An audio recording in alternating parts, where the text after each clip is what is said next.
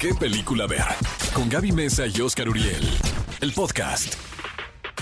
Cinéfilos, bienvenidos a un nuevo episodio de este maravilloso podcast para todos los cinéfilos. ¿Qué película ver? Estamos muy felices de que nos acompañen en este nuevo episodio que realmente Oscar y yo nos sentimos felices porque cada semana tenemos un invitado y un tema totalmente diferente. Y tenemos un invitado de lujo en esta ocasión porque es Antonio Zamudio, que, que- que- ¿cómo te podemos poner? ¿Qué título? ¿Investigador de lo paranormal podría ser, Antonio?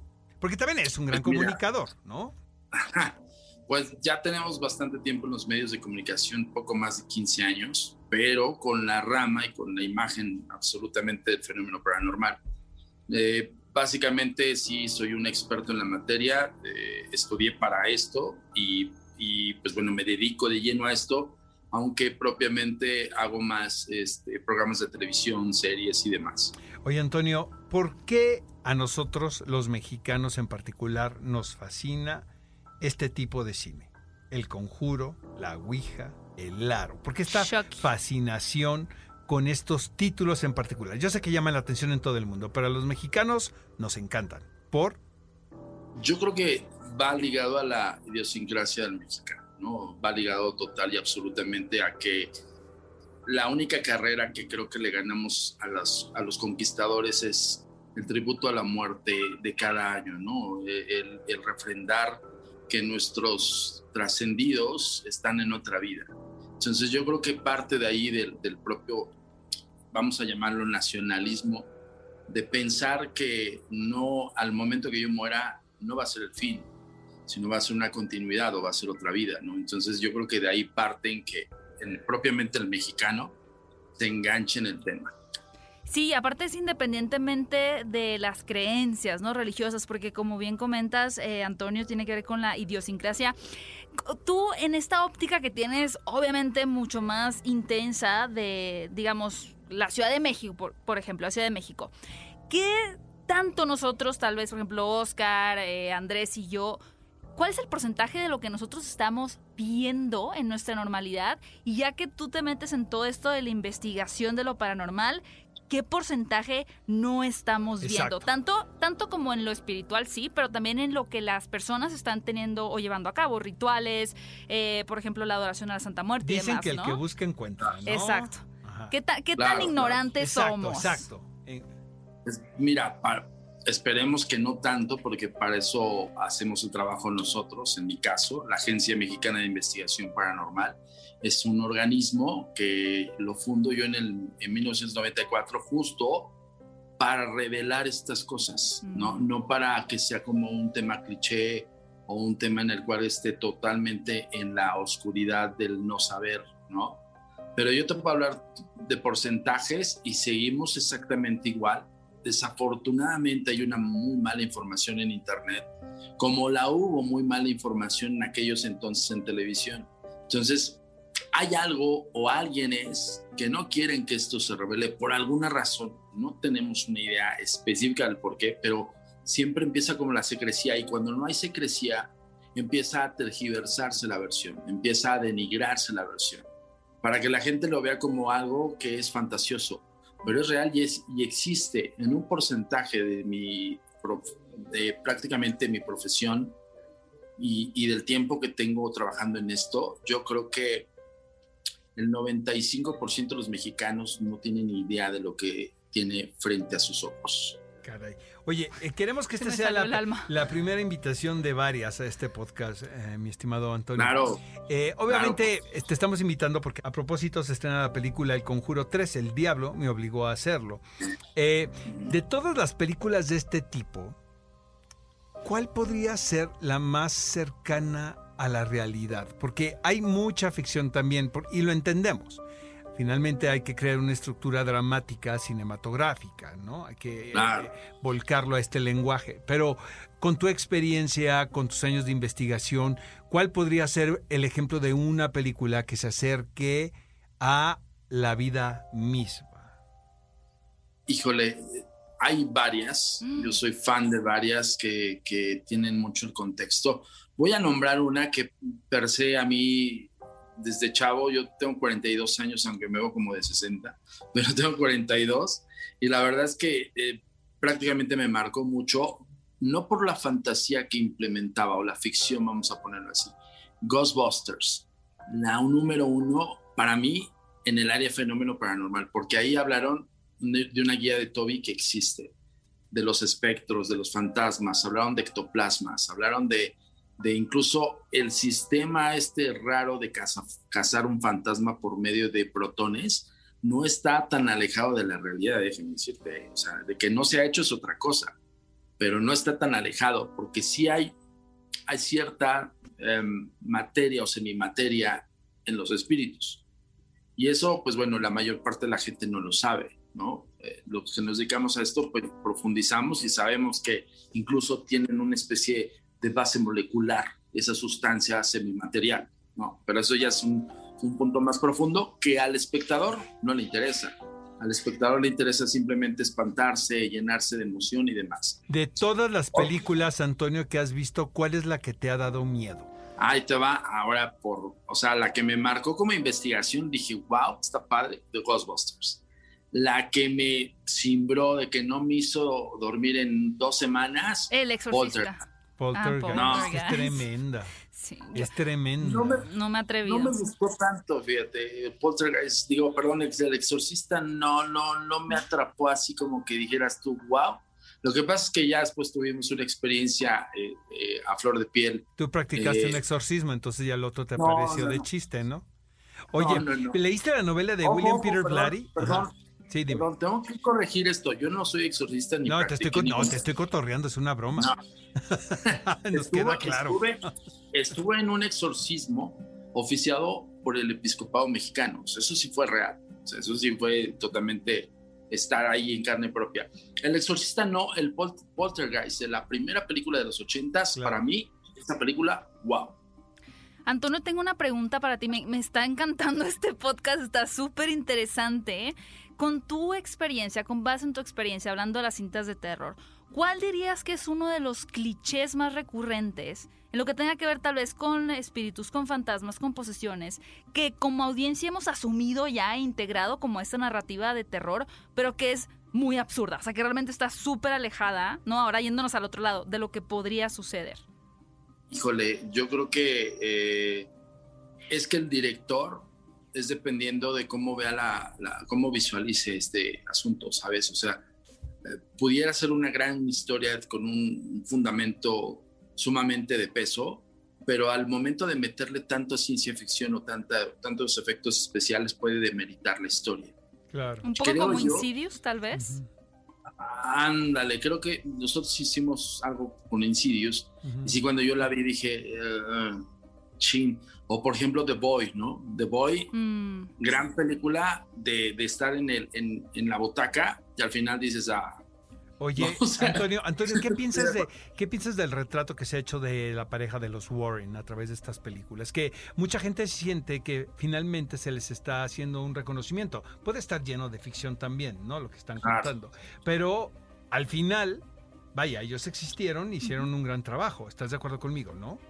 Sí, de hecho nosotros tuvimos eh, en algún tiempo relación con Ed y Lorraine Warren y intercambiamos materiales. O sea, ellos son fueron demonólogos en su versión más literaria, pero ellos fueron investigadores. O sea, al final del día están en el gremio de la SPR, ¿no? Y nosotros tuvimos el honor de estar en, en combinación con, con trabajos, ¿no? Yo te puedo hablar de su- un caso muy sonado de ellos, el caso de Connecticut, que es un Ujú. poltergeist sumado casi a un demonio, ¿no?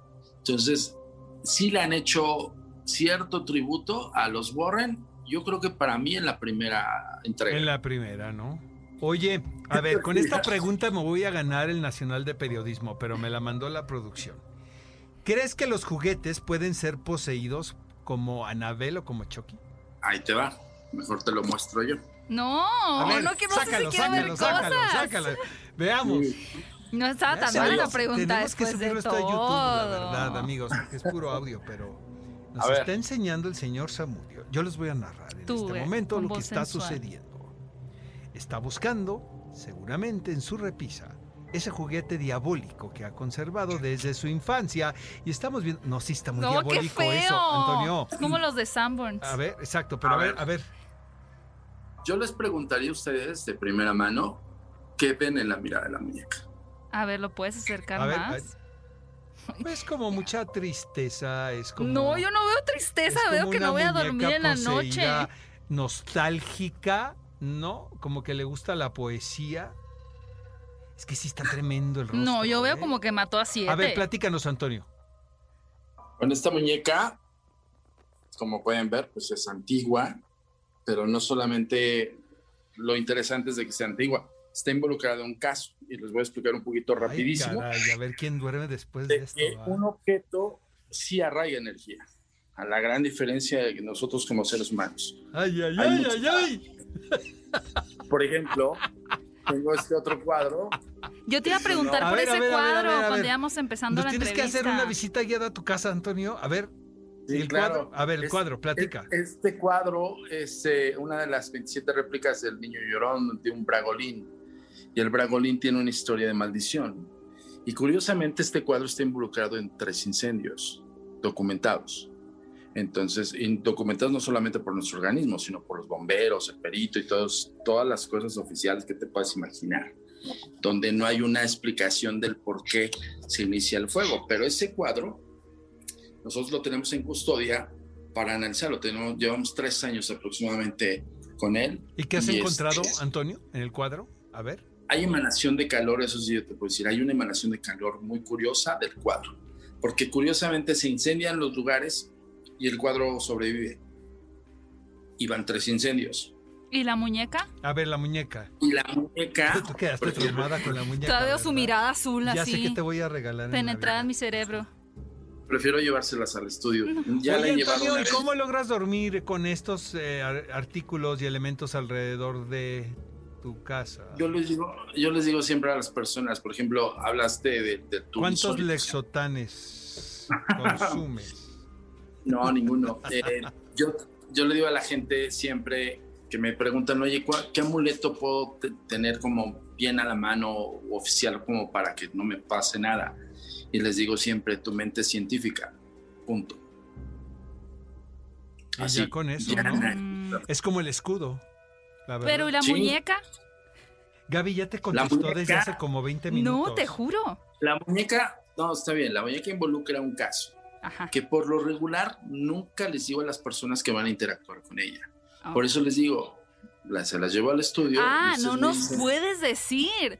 Eso es lo peor que me No, pudieron no. haber dicho, es que no me pueden decir aquí. No, mejor que te lo diga ella, ¿no? Venga.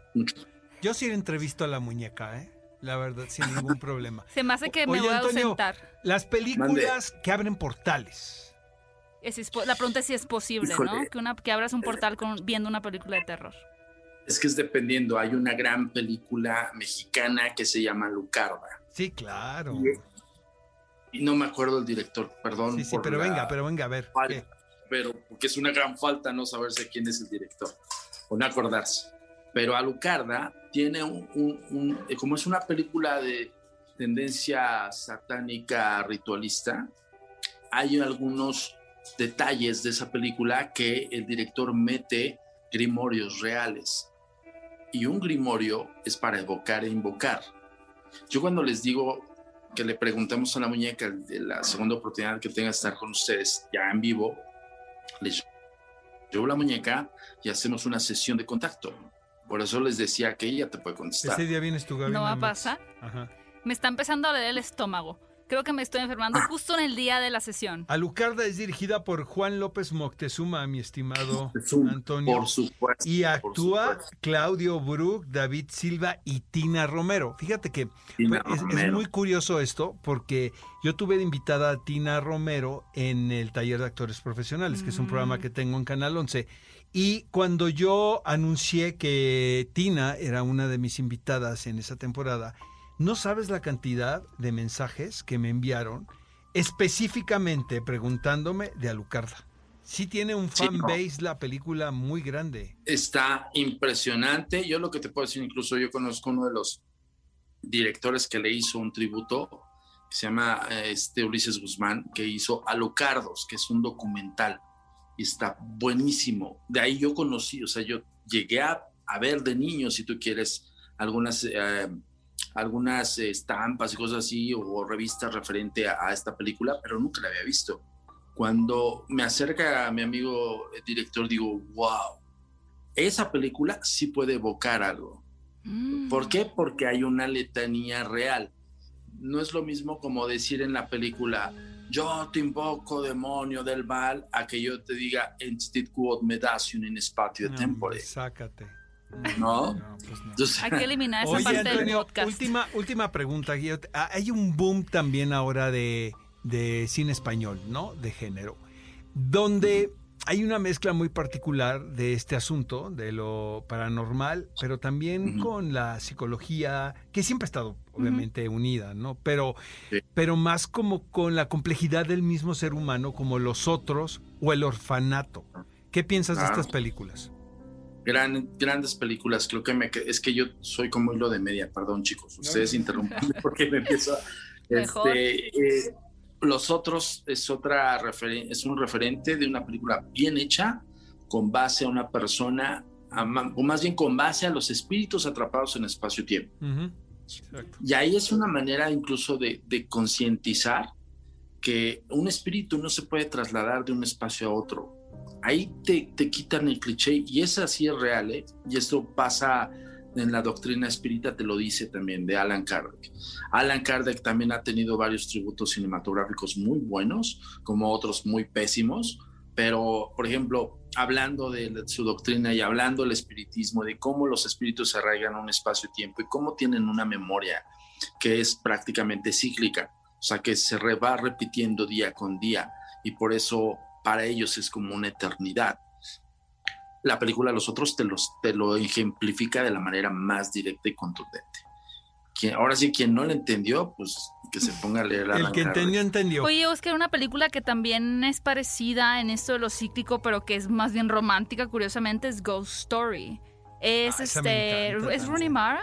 Es Rooney Mara, exactamente, pero no creo que sea de género la película de este género. Pero es un fantasma que está... Es una historia de amor, Es una historia de amor. Amigos, él es el señor Antonio Zamudio, investigador paranormal, comunicador, gran entrevistador, charla padrísima, pero sobre todo amigo de qué película ver. Estoy seguro que no será esta la última, vez. que nos acompañarás en este podcast. Muchas gracias, Antonio. ¿Cómo, te podemos seguir? ¿Cómo te pueden seguir los cinéfilos en tus redes sociales donde pueden ver tus trabajos para todos los interesados? Claro, mira, básicamente Agencia Mexicana de Investigación Paranormal es la verificada por Facebook, la fanpage y agentesdenegro.com. Ahí pueden encontrar todas las líneas de comunicación. Incluso podemos hablar del tour insólito después. Ah, que hay tour insólito. es que aquí Almita, nuestra productora, está muerta de gusto porque va, a ir al tour insólito. Yo te acompaño, Almita, ¿eh? sin problema. ¿eh? El día es más, ya con invitados todos. De date, eres mi date. en exclusiva para Gracias, Antonio. Amigos, esto fue el podcast de ¿Qué película ver? Los esperamos en otra edición. Esto fue ¿Qué película ver? El podcast con Gaby Mesa y Oscar Uriel. Disfruta nuevo contenido todos los miércoles y sábados. Hasta la próxima.